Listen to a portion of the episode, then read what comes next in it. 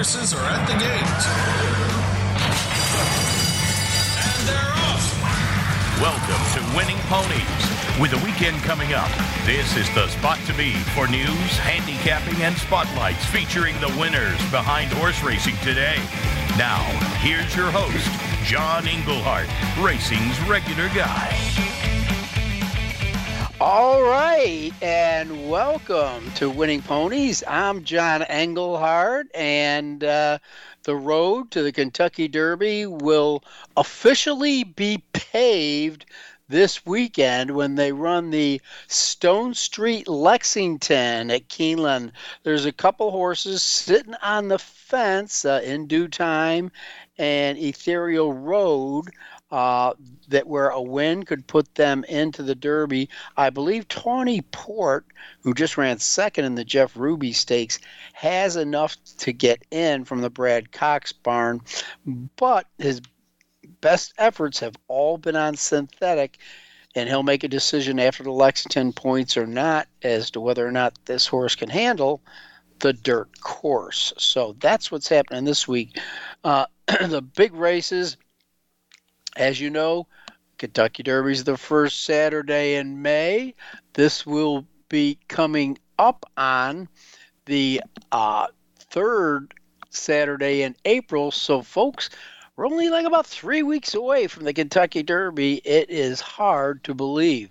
But we're going to bring in two very interesting guests to help us with the Derby list, who's in, who he likes, who he doesn't.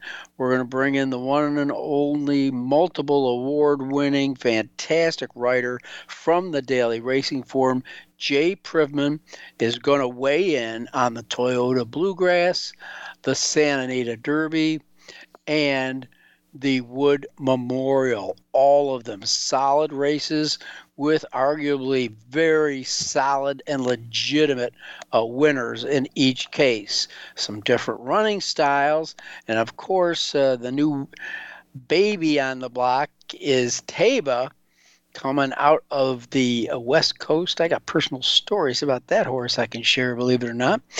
And our second guest, we don't cover enough, I think, and I've heard from people saying, hey, give us some more quarter horse information. Well, we went right to the top. If anybody knows the name Tom Dawson, they've been listening to him in one way, shape, or form as an analyst, racing correspondent, producer of racing shows since 1974.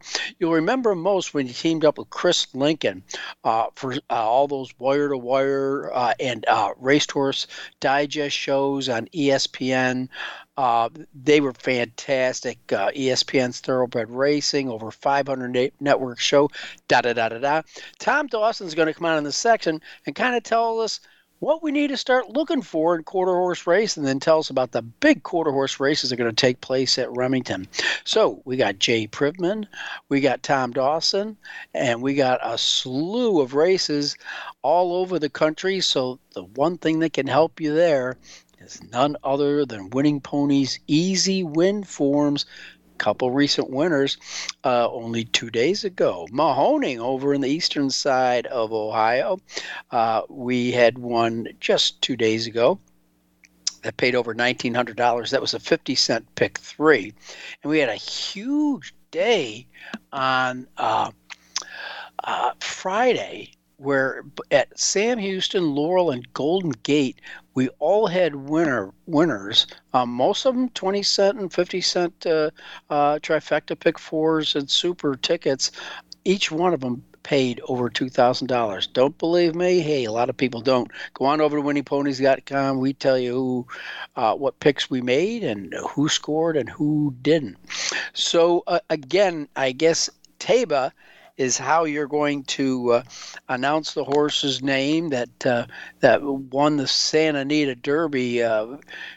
Clearly impressive for a horse to go from an eye-popping six-furlong debut to a Grade 1 stakes race worth $750,000.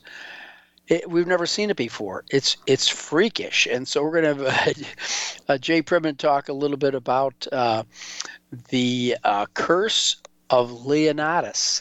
Yes, you remember the curse of Apollo. That was lifted 4 years ago. But the curse of Leonidas endures. And we'll have Jay Privman tell us about what that curse is and how it could affect the Santa Anita Derby winner, Taba. So how do the speed figures stack up? Well, this is interesting because the horses that came out of the wood, the top five horses in the wood recorded their best time form and buyer speed figures of their career. Says a lot about the consistency of that field and the quality of the wood. I guess that gives an extra little nod to Mo Donegal. For those of you with Irish lineage, the horses that come from a little bit off the pace. But the highest buyer going into last year's Kentucky Derby was a 100 that was posted by Rock Your World, who won the Santa Anita Derby. This year, Taba, Messier, and Epicenter both have already topped that mark. And four of them have a buyer speed figure within 5 points of Taba and Messier. That's Epicenter, Zandon, Zozos, and Simplification, who all have 98 buyers. So as far as a speed factor is considered, those are the horses that really shoot to the top. If we have time later in the segment, I'll go to it. But just the top five real quick. Pretty much you just heard it. Taba, Messier, Mo Donegal, early voting, Zandon and Epicenter are really within a point of one another, depending on which source you are using.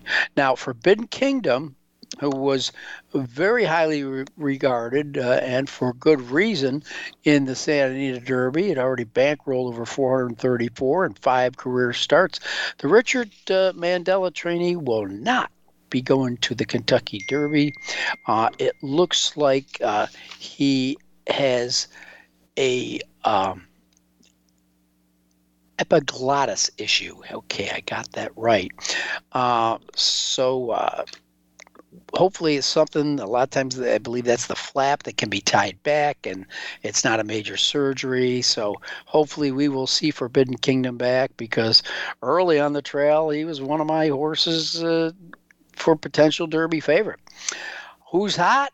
Flavian Pratt.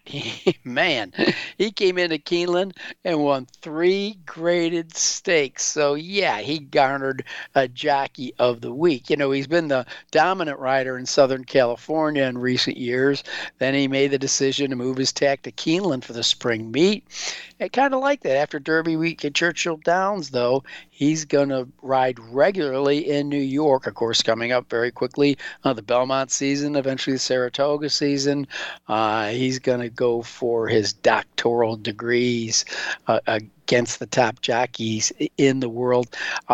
Pratt's stats for the week: 21 starts, 7 wins, 2 seconds, 4/3, with earnings of over $1.3 million. It started in the Grade 1 Madison for Brad Cox down at Keeneland on just one time, got that done. And then for Chad Brown, he rode Zandon in the Bluegrass. And on Sunday, another Brad Cox trainee gave Pratt his third graded stakes win in Matarea, a 3-year-old filly. So congratulations to him. Now, it's almost that time of the year. You wonder, all right, we got 20 horses, but multiple horses have been ridden by the same rider. Who's riding who? Well, we know one horse that ran in the Arkansas Derby that'll be one of the favorite in the Kentucky Oaks, and that is Secret Oath, trained by Hall of Famer Kentucky Derby Hall of Famer Dwayne Lucas, who was thinking about going to the Derby if she won the Arkansas Derby. She didn't. She's back on the Oaks path. As you may recall, Luis Saez's agent is Karen McLaughlin, who was an assistant to Lucas back in the 1980s before he turned out to be a highly successful in his own right. Just some other notes we get from Marty McGee is that Nashville, who ran 10th in the Commonwealth on Saturday, but was going to Rood and Riddle just to get, even though he scoped clean and everything, but Asmussen says he was just do a thorough examination, the disappointing effort, and I just want to make sure everything's okay. You may recall Nashville holds the Keeneland track record for 6 furlongs, 107.89 for those of you keeping score.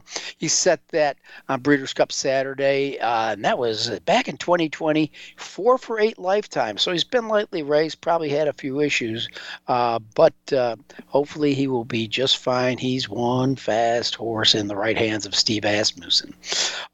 Emmanuel, that was a horse that was on a lot of handicapper's radar screen, was third as the pace setter in the Bluegrass.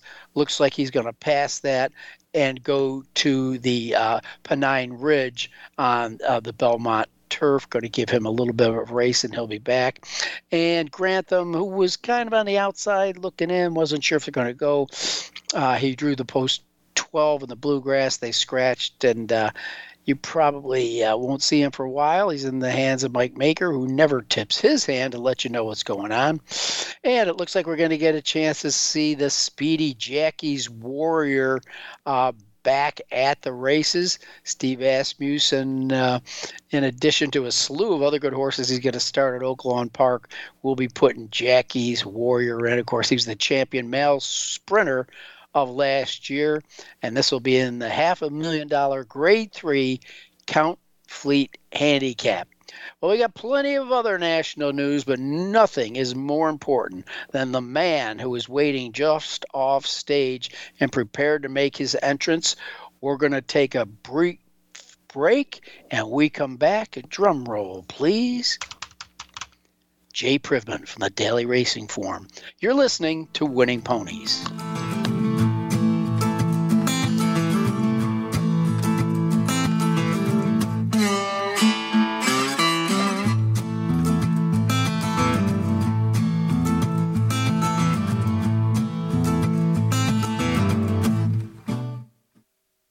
Follow the Voice America Variety channel on Twitter. Our hosts always have something to say, and we know that you do too. We tweet on today's hot topics, and you're welcome to follow us. Speak up and join in at Voice AM Variety. That's at Voice AM Variety. And they're off! What? Can't make it to the track? You can still get all the action with winningponies.com, the home of the easy win form, the most accurate predictions on thoroughbreds, quarters, and Arabian horses at most American and Canadian tracks. Whether it be the Triple Crown, Breeders' Cup, Travers, Haskell, or your daily races, don't worry, let winningponies.com make some money for you. Streaming live, the leader in Internet talk radio, voiceamerica.com.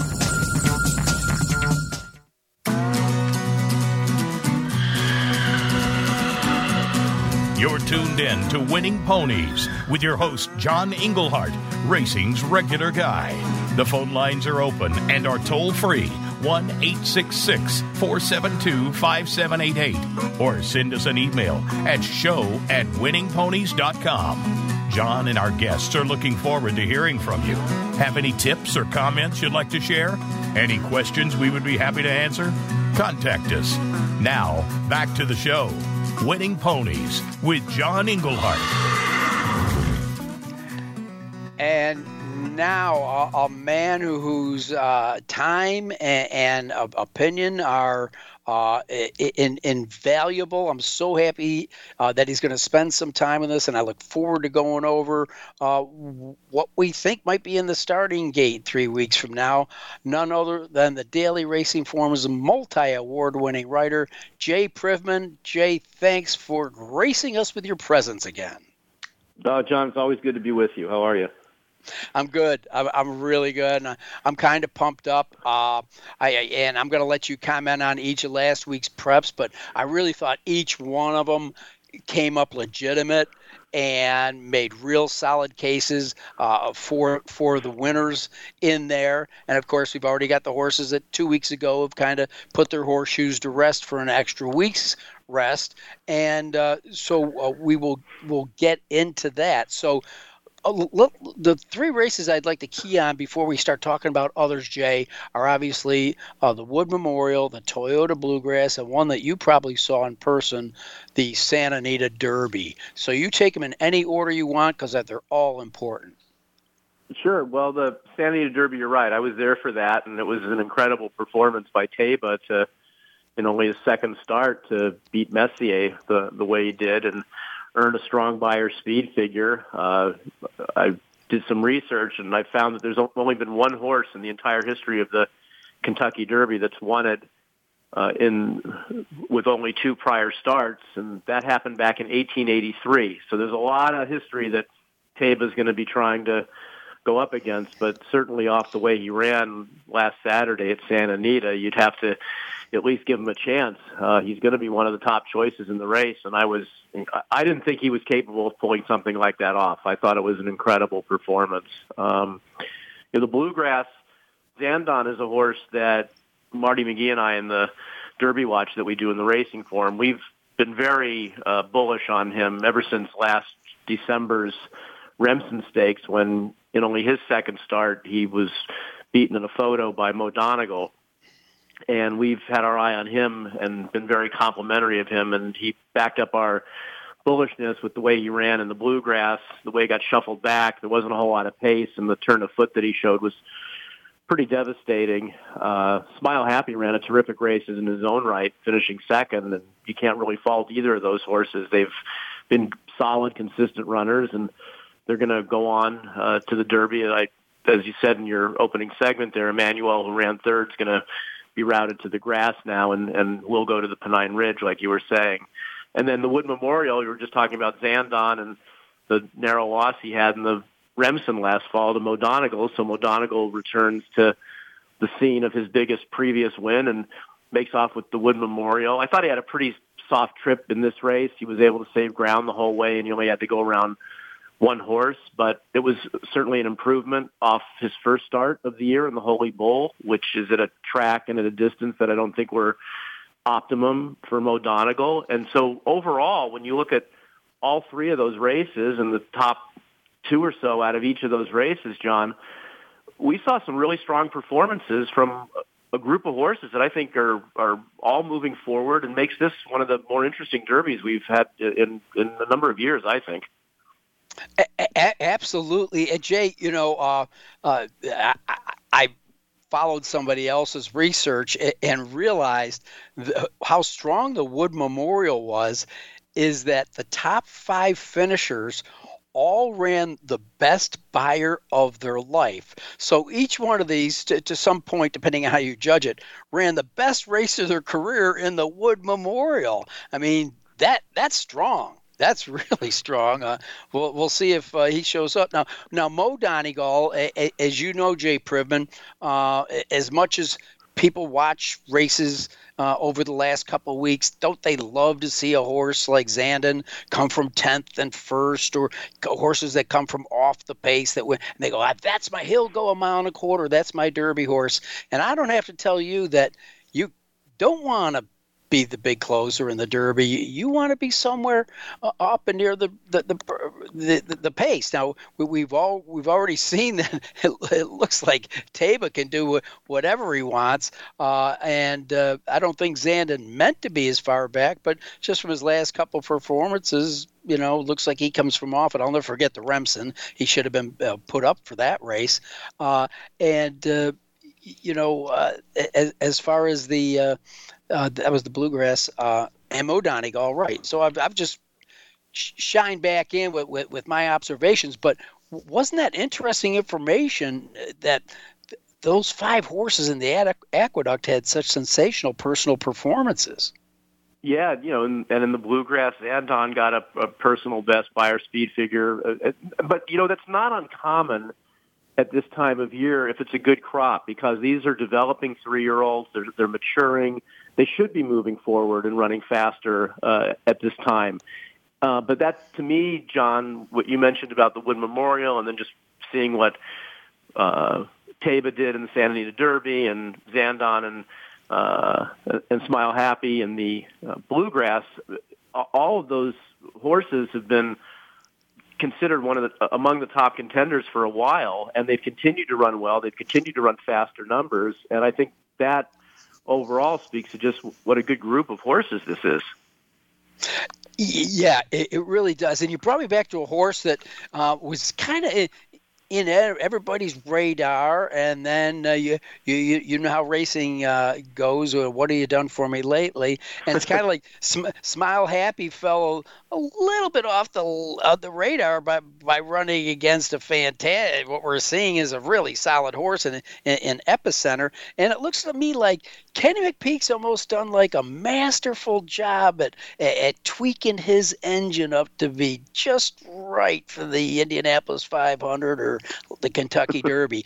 You know what I mean, Jay? It really looks like Kenny, at no point did he feel like we have to win this race. It looks like he's taken kind of a very planned road to the Derby. Very much so. I mean, this is a horse who ran at Fairgrounds in his first start of the year and, in fact, finished in front of Zandon when both were beaten by Epicenter in the Risen Star. And the Risen Star has really proven to be the key race of all, because Epicenter came out of that and won the Louisiana Derby. Zandon and Smile Happy came out of that to run 1-2 in the Bluegrass. Slow Down Andy came out of that race and won the Sunland Derby. Tawny Port came out of that race and ran second in the Jeff Ruby. It's really proven to be a deep, strong race. And but getting back to Smile Happy, he's had two starts so far this year, and now he's returning to the track where he had his biggest career win in the Kentucky Jockey Club last year at the track where the Kentucky Derby's run. So, you know, other than winning last week, I don't think you could have drawn it up any better for Smile Happy in terms of his progress towards the Kentucky Derby. Now, we've been keying in on these three races. There's a couple names that have snuck up during our conversation. So I guess now I'm asking you, Jay, to, you know, kind of spread out a little bit and maybe talk about the horses like Epicenter. Morello kind of left me with a meh feeling. White Abario, who looked perhaps to be one of the top three horses in the country around the season, maybe is losing a little bit. I'm just throwing names out there. I want to see who I'm missing or who on that list needs to be paid attention to. Well, I think there's just a recency bias that kind of comes into when you're looking at some of these Derby preps. And when you get good, strong performances like we saw last weekend, I think people tend to maybe overlook what happened the week prior or 2 weeks prior. But I dare say if Epicenter's race and Zandon's race had been flip-flopped, and Zandon's race was 3 weeks ago and Epicenter's was just last weekend, we'd be raving about Epicenter's race, and with good reason. The way he won the Louisiana Derby was terrific. He showed that he could sit behind horses, and when he was asked to do his best, he went right on with it, and he got a fast buyer speed figure of 102. You know, it was a powerhouse performance, and he's no worse than the second choice for the Derby right now on our Derby Watch Top 20. No, it's funny how quick we are as handicaps to forget what happened 5 weeks ago. It's like, oh, yeah, wait, he did beat him and him and him. Any of the horses, we're talking with Jay Privman from the Daily Racing Form, that haven't been mentioned by myself that you want to say, you know, John, a horse that maybe kind of hiding behind the trees that you might want to keep an eye on is blank? There's a couple that I think fall into that category. First of all, Cyberknife, who won the Arkansas Derby, is a horse that I know Brad Cox has been extremely high on, and he's just been a very immature horse, but he seems like he's starting to figure it out. And when he won the Arkansas Derby, that was his second straight win. He got a solid buyer speed figure of 92, but he just strikes me as the kind of colt that still has some improvement in him and is capable of moving forward, and I would expect him to move forward in the Kentucky Derby. Whether that improvement's going to be enough to beat Zandon or Taba or Messier or Mo Donegal or that kind of group, I don't know, but I think he is capable of even better than we saw in the Arkansas Derby, and I think that makes him a potential factor in the race. And then another horse that I've really kind of had my eye on, John, who I think is going to be a big long shot in the Derby, but I think has a good chance, is Simplification, who in the Florida Derby, in which he finished third, was close to the pace, and he was a little bit keen early. And that was the race, remember, where Classic Causeway was setting the pace and faded in that race. And Simplification went on with it, but then he was ended up down on the rail through the stretch, which was not the best place to be that day. And I thought he ran a kind of a sneaky good race. And his two previous races at Gulfstream were very good. And he's just going to get overlooked because his last prep was going to be 5 weeks before the Derby, and he's he was defeated in his last start. But I think his race was a little better than it looks on paper, and I give him a big chance at a giant price. You know, you brought up a horse's name that I certainly should have addressed with you earlier, and that is Messier. Yes, he was beaten by the freakishly fast Taba, but Messier, can we give him a bounce? I mean, he certainly looked like a horse that was really, in a good form cycle. Did set the pace, but folded to some extent. But I don't know that he folded or at the table was just that good. Do you think we can give him a mulligan and expect a little bit more on Derby Day? Yeah, to a point. It was his first race in 2 months since he had won the Robert Lewis, so he might have needed the race. But the thing that I'm a little bit concerned of is that this is the second time he's been in a big race where he didn't really beat a horse who I think on paper he was supposed to. With all the experience that he had going into the Santa Anita Derby, you'd think he would beat Taba. And in the Los Alamitos Futurity last fall, I thought he should have beaten Slow Down Andy that day, and he just kind of gave the race away. Then he had that monster performance in the Robert Lewis where he got a strong buyer speed figure. But he was running against the wind that day. The horses that he faced were not of any consequence. So I think he's a really talented horse. I'm having trouble giving him an excuse for getting beat by Taba other than the fact that Taba just ran out of his mind that day. And also, let's face it, I think Messier in his running style, he's painted himself into a corner. And the fact that Jay, and you've had to witness this as many as any, I don't think he's ever raced against a field larger than six horses. Well, wait till he turns his head and looks at 19 of them. Yeah, Tabe is going to be in the same boat. These horses that come from California have been running in small fields, and it is going to be a different experience for them. But, Medina Spirit, obviously he was able to overcome that handicap last year and run a big race in the Derby. And there's other horses who have come from California in recent years who are coming out of small fields. So if they've got the talent, they can do it. But I think your point is well taken. It's a completely different experience running in a 20-horse field than in a 6-horse field. Well, obviously, a different experience for all of them. But, some of these horses in some of the other races have certainly been fielding an occasional double-digit field, shall we say, after that. Well, now, the last couple of years have been so weird with the COVID and then the limited attendance and things like that. Where will the next few days or weeks bring Jay Privman? Will you be joining us here in the Kentucky area?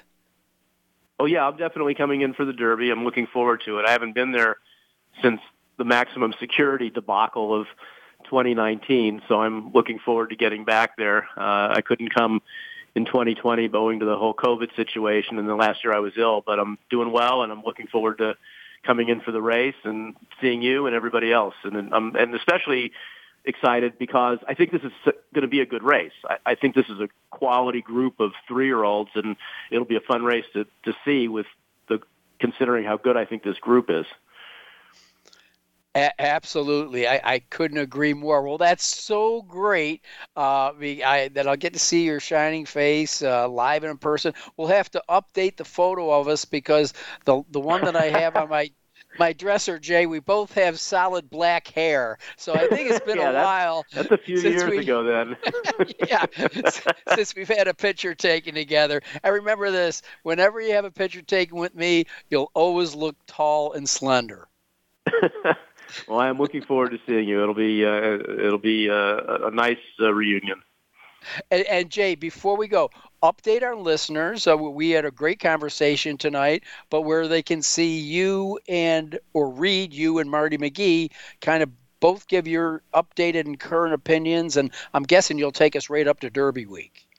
Oh, sure. Yeah. So it's at drf.com, and that's the website. Also, obviously, you can buy the print edition of the Racing Form. It's every Friday when we do our Derby Watch Top 20. In terms of the print edition, it's online on Wednesday, and it stays online until we update it the following week. So you can go there now and see who our current top 20 list is. It's in order of the odds that Marty has on the runners as of right now, but we both of us comment on all 20 horses, so you can tell from our comments who we like and who we might be a little bit skeptical of in there. And as you know, the last point-scoring race is this weekend with the Lexington at Keeneland, and then everything will be set in terms of the order of points, and we'll see who's in and who's out.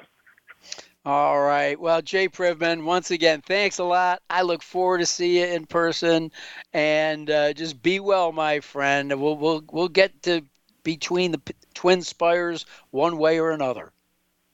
Well, John, I'm looking forward to that, and I'll look forward to seeing you in a couple of weeks. All right. That was the Daily Racing Form's multi-award-winning writer, Jay Privman, joining us. Coming up here in the next segment, let's go to school and learn a little bit about quarter horse racing from the main guy, Tom Dawson. He'll tell us about it. All right. You're listening to Winning Ponies. I'm John Engelhardt. We'll be right back with Tom Dawson.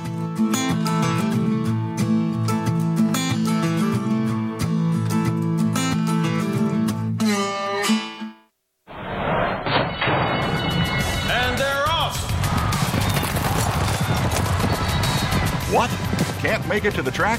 You can still get all the action with winningponies.com, the home of the easy win form, the most accurate predictions on thoroughbreds, quarters, and Arabian horses at most American and Canadian tracks. Whether it be the Triple Crown, Breeders' Cup, Travers, Haskell, or your daily races, don't worry, let winningponies.com make some money for you.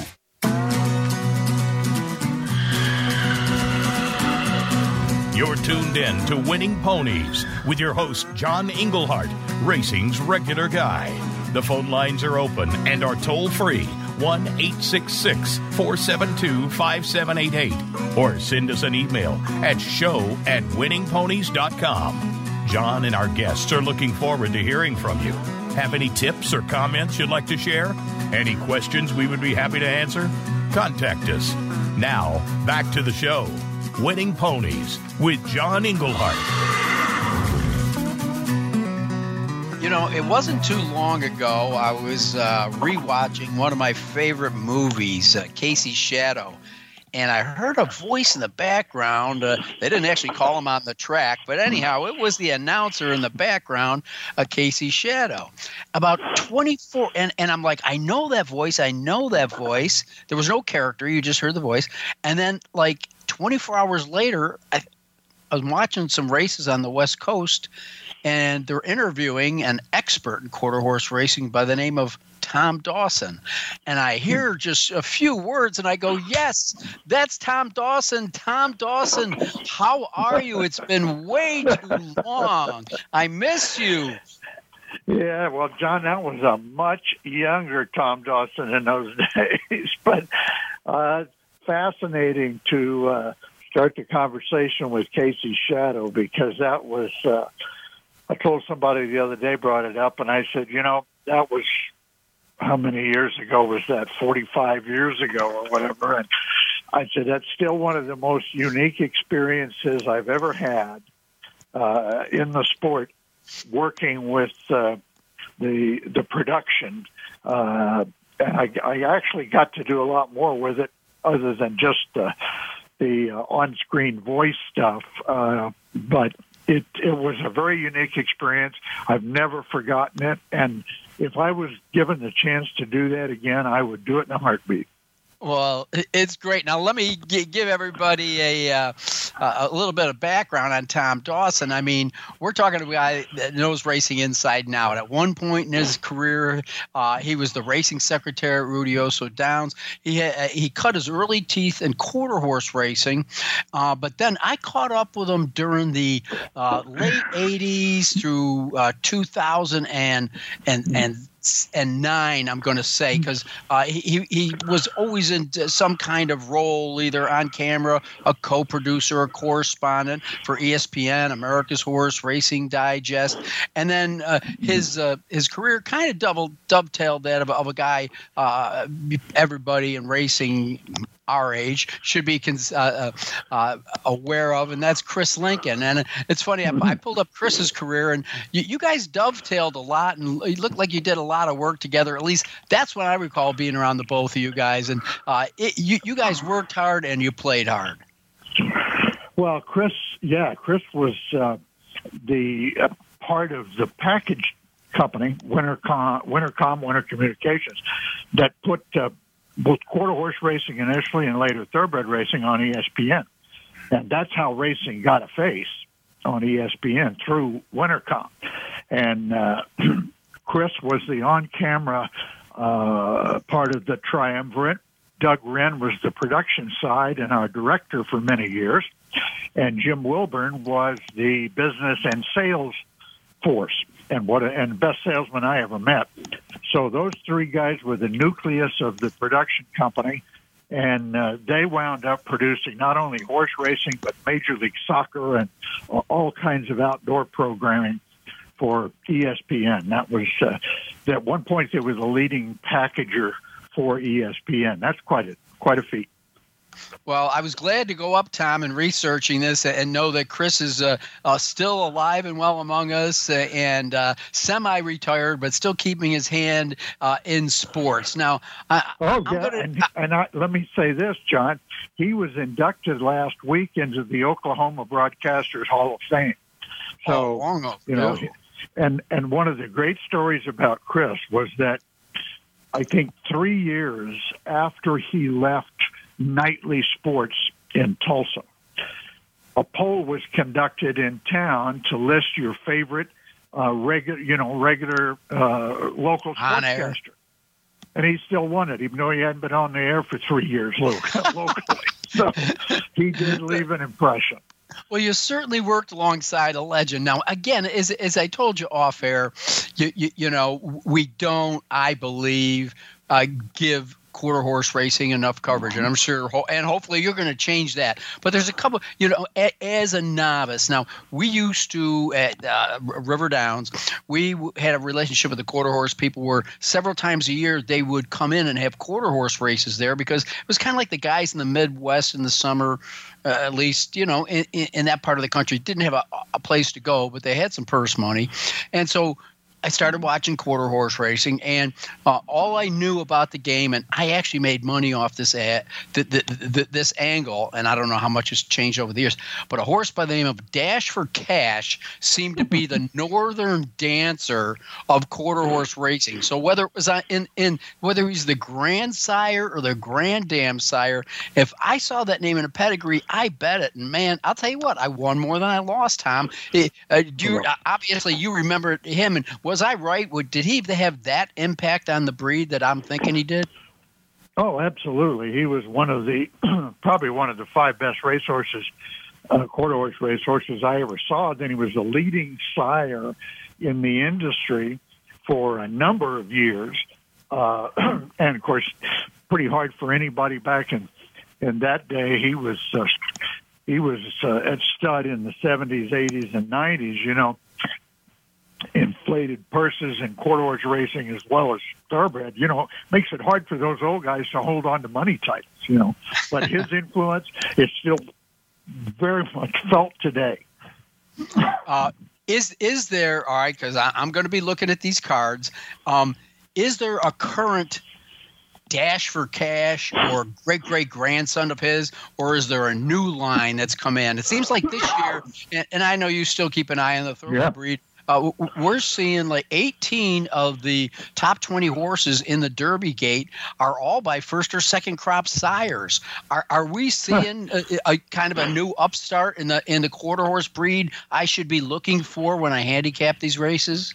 No, not really. Not at the top just yet. I mean, you were talking about Dash for Cash. His lineage traces to a top sire today who's got the sired to fastest qualifier on one of the nights for the Remington Tart Futurity coming up, a horse called FDD Dynasty. And so he is one of the top sires, and as you look through the program, you will see a horse named Ivory James well represented, Favorite Cartel, One Fabulous Eagle, and the guy who's been the walking boss the last couple of years, a horse called Apolitical Jess. But remember, John, that quarter horse racing, artificial insemination is allowed, so that you're going to have more mares bred. They also allow embryo transfer, so a mare can have theoretically 2-3 foals a season, right? Wow. So it's kind of a different thing, and not really comparable totally to thoroughbred racing, where you're where it's natural and only one foal a year.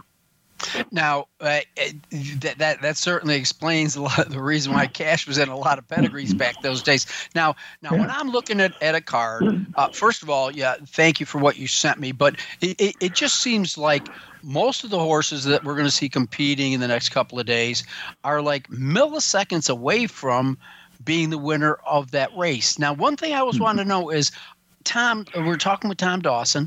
Are track biases important? In other words, I've seen it where horses seem to just absolutely love hugging the rail, and I've seen other horses that like being by themselves out by the track photographer. Is that a bias thing, or is that a personal, habit of a quarter horse? Well, like any racetrack, John, a track can have tendencies, and those tendencies can change week to week, depending on weather and different factors. The biggest thing when you look at Futurity and Derby, but particularly Futurity trials, you're going to have, there were 22 races, 11 on each of the trial nights to select the 10 Futurity finals, 5 from each night, okay? So that's whittling down a lot of horses down to a few spots. And naturally, there's going to be some, when you're talking about 330 yards, you're going to be down to fractions of a second, right? So, for instance, on the first night, Mighty Like a Rose qualified in 16.897. The second fastest qualifier, Just Angel Blood, 16.900. Okay? Wow. If you ran them together in the same race, they weren't, but if they were, you're talking about an O's. Right. And then you go to the next one was 16.954. Well, that's a big spread in quarter horse racing. That's a long neck. But it's very common when you have only 5 qualifiers coming out of a night that the top and bottom are separated by less than a length. Very common. Now, as far as other things that I should look for in quarter horse racing, I know that is it G.R. Carter? He's kind of like the Perry Oates of the jockey kingdom out there. They let him release from the nursing home to ride for 6 races, and then he comes home. But are there any Ortiz brothers, or up and comers, or somebody who's been hot for the last 5-6 years we should keep an eye on? There's a kid that there's a couple of them, but the one who's really doing the good and I think has a great future as a rider is Juan Pulido. He qualified four horses for the futurity we're going to do this weekend. So that gives him, you know, he obviously can only ride one. But in quarter horse racing, the norm is that if you qualify one, you get 5% of that horse's earnings in the finals. Wow. And the pickup rider gets 5%. Because the name of the game is to get in, right?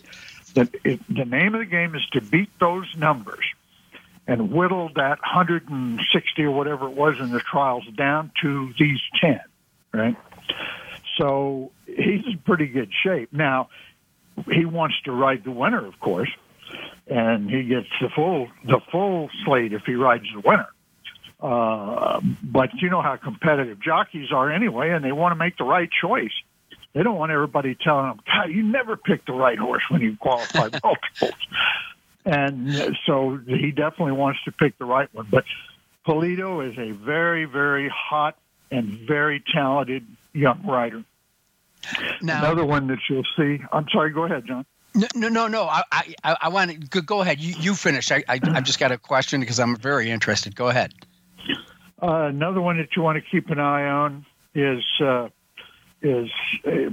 fellow named Calderon. He was the champion jockey last year, Francisco Calderon, and he's another one that is. He's not a kid, but he's not old, and he's really coming into his own. So if you see Calderon on a horse, then it's definitely worth looking at. All right. As you know, on the thoroughbred sides of things, we have our Brad Cox, we have our Bob Bafferts, we have our Todd Fletcher. When I look down at the horses that are going to be entered into these Oklahoma-bred races, it looks like a gentleman by the name of Santos Carrizales kind of has a chokehold on these fields. Carrizales has been doing great for the last couple of years. He's from a racing family. His father was a jockey, his brothers, trainers, and he has got some live owners. He's the leading trainer at the Remington meet right now, and Polito's his main rider. So they're both atop the leaderboard. But, Carrizales, his stable is going very, very good right now. Another guy who's been very strong lately is Monte Arosa. He has a horse in the futurity finals, Mighty Like a Rose. And then... in the Derby, the fastest qualifier, a horse called Political Speed, is trained by a fellow named Jason Olmstead, who was the champion quarter horse jockey nationally last year. And he's got a very strong stable and always one to watch if you see Olmstead's name on it. Wow, and this the big is boys, of course, the bigger guys that you'll see, Eddie Willis, Trey Wood, Heath Taylor, big stables that are almost always represented in these major races like we're going to have Saturday night. Well, now, I want to get into the details on Saturday night races and your involvement and where we can go to see it, but I just read a release from the Racetrack International meeting that's going on with the commissioners. And I guess good news for you, a person who's a former trainer, Janet Van Bieber, you're obviously very familiar with her, the AQHE's director of racing. But I guess we've seen a 16% increase over the previous year that more than 100,000 mares were bred. That's a real good trend to seeing. Tom Dawson, to what does the quarter horse breed or the people that control it attribute that fantastic number?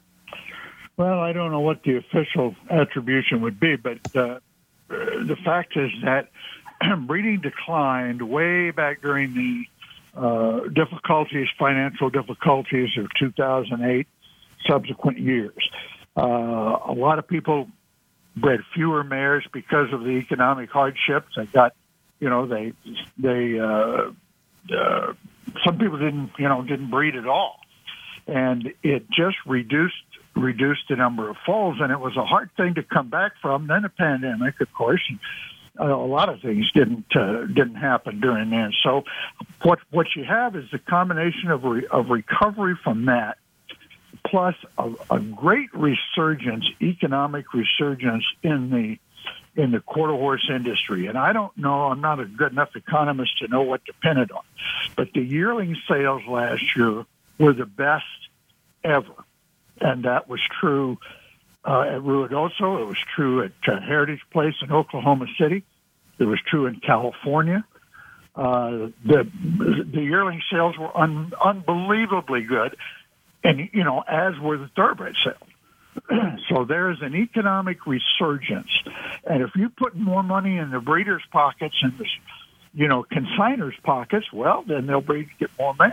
You know, so it's a cycle that's fortunately trending upward right now. We just hope to see it continue.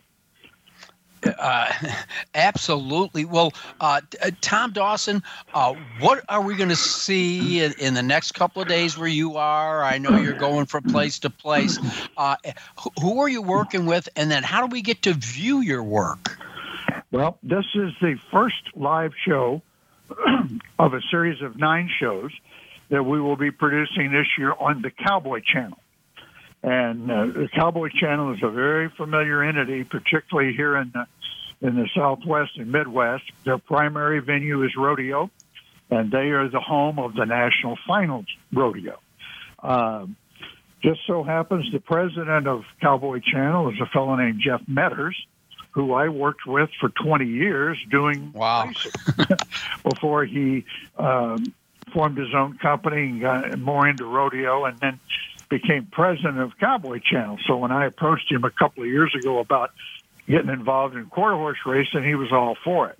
So fast forward to this year, we got 9 shows on the live schedule, and our first one is Saturday night at Remington Park, and we'll continue 2 at Remington, 4 in Ruidoso, this summer, including the Ruidoso Triple Crown, and then we'll finish up with 3 in the fall. This first one is the Remington Park. It says Oklahoma bred Futurity and Derby, and of course that's true. They are Oklahoma breds, but Oklahoma is the leading breeding state in quarter horse racing, so it's not quite like having a race for Kentucky breds, but it's close because Oklahoma breds are competitive anywhere, anytime, you know, any racetrack. So, yes, it's a restricted race, but it's in many ways it's not. And the Futurity purse is $973,000. So, you know, it's a pretty good way to kickstart your year. Now, Tom, some states, when they say accredited bred, I can certainly speak for the state of Ohio. What I'm seeing in the form is that, you know, for accredited Arizona breds, accredited can either mean, yes, you've been approved, you've filled all the paperwork out, you're accredited, or accredited can mean that both the sire and the dam must be from that state. What's the rule out in Arizona? Well, you mean in Oklahoma? Oh, I'm sorry, Oklahoma. Yeah, I'm sorry. Yeah. We're producing this show from Arizona. I get places confused easily. I'm not 100% sure of the Oklahoma rules, but there are sires in these races that do not stand in Oklahoma. So I imagine it's along the lines of a number of states where the mare has to be foaled in the state and bred back in the state. I would think that'd be the norm. Okay. Because there are California sires, Texas sires, and all represented. But then there are a number of top Oklahoma sires that have horses in here, too. So, like I say, this is a restriction in name only because, for instance, last year the horse that won this particular derby went on to rattle off 3 more and wound up being the champion quarter horse 3-year-old. So, no, they can compete anywhere. Now, Tom, a lot of our listeners, including the voice you're hearing, are on Eastern Standard Time. So what time approximately would these races be going on for somebody in Lexington, Kentucky? Well, our program begins. It's a late night program this time because Remington runs at night. Plus, we had to be on after the rodeo because the rodeos pay the majority of bills around Cowboy Channel. So it's going to be 11 at night when we hit the air. So you got to get, stay up late, and we're going to have the Remington Park Derby live and the Remington Park Futurity live, and depending on the flow of the card, maybe we'll have another live race in there. But that's the plan. Cowboy Channel, which is available on both Dish and DirecTV and a number of cable systems, at 11 o'clock Eastern on Saturday night. All right, 11 o'clock Eastern. Well, Saturday night, the party's just starting at 11 o'clock. Sure. So we'll be all ready for this, Now, is there any place out along the line where we're going to actually see the face of Tom Dawson, or are you just behind the scenes telling everybody else how to look good? Well, I kind of do it all for this series. I'm the coordinating producer. I lay out the shows, do the show format, basically usually produce all the feature content, plus I do 80% of the sales, and then I'm on location. The show is hosted from the Cowboy Channel studios in Fort Worth, and then I am on location at Remington. And some great little technological advances have allowed that to happen. So all I need is a cameraman with the right equipment and me, and we can be live from the site. Well, Tom, it has been fantastic catching up with you. Now, this is, going to be in history forever. Do you promise me you'll come back on a regular basis when there's something big happening in the world of quarter horse racing? Oh, you know what, John? I think we should target somewhere around the Memorial Day weekend because that's huge. Trials for the first of the Triple Crown races in Ruidoso and the finals of $1 million Futurity in Oklahoma all happening that weekend. All right, folks, circle your calendar. Tom Dawson's going to help us out for the Memorial Day weekend card. And I got to close out. You know what that's like. Fantastic catching up with Tom Dawson. Want to thank the Daily Racing Form's Jay Privman for his insights into the Run for the Roses. And most importantly, I want to thank you for listening to another edition of Winning Ponies. Thanks for listening to Winning Ponies with John Engelhardt. We hope the information from today's show will benefit you at the next post. Join us for more insight next Thursday at 8 p.m. Eastern Time, 5 p.m. Pacific on the Voice America Variety Channel. Also, look for our weekly newsletter. Have a great week, and may your photos always be winners.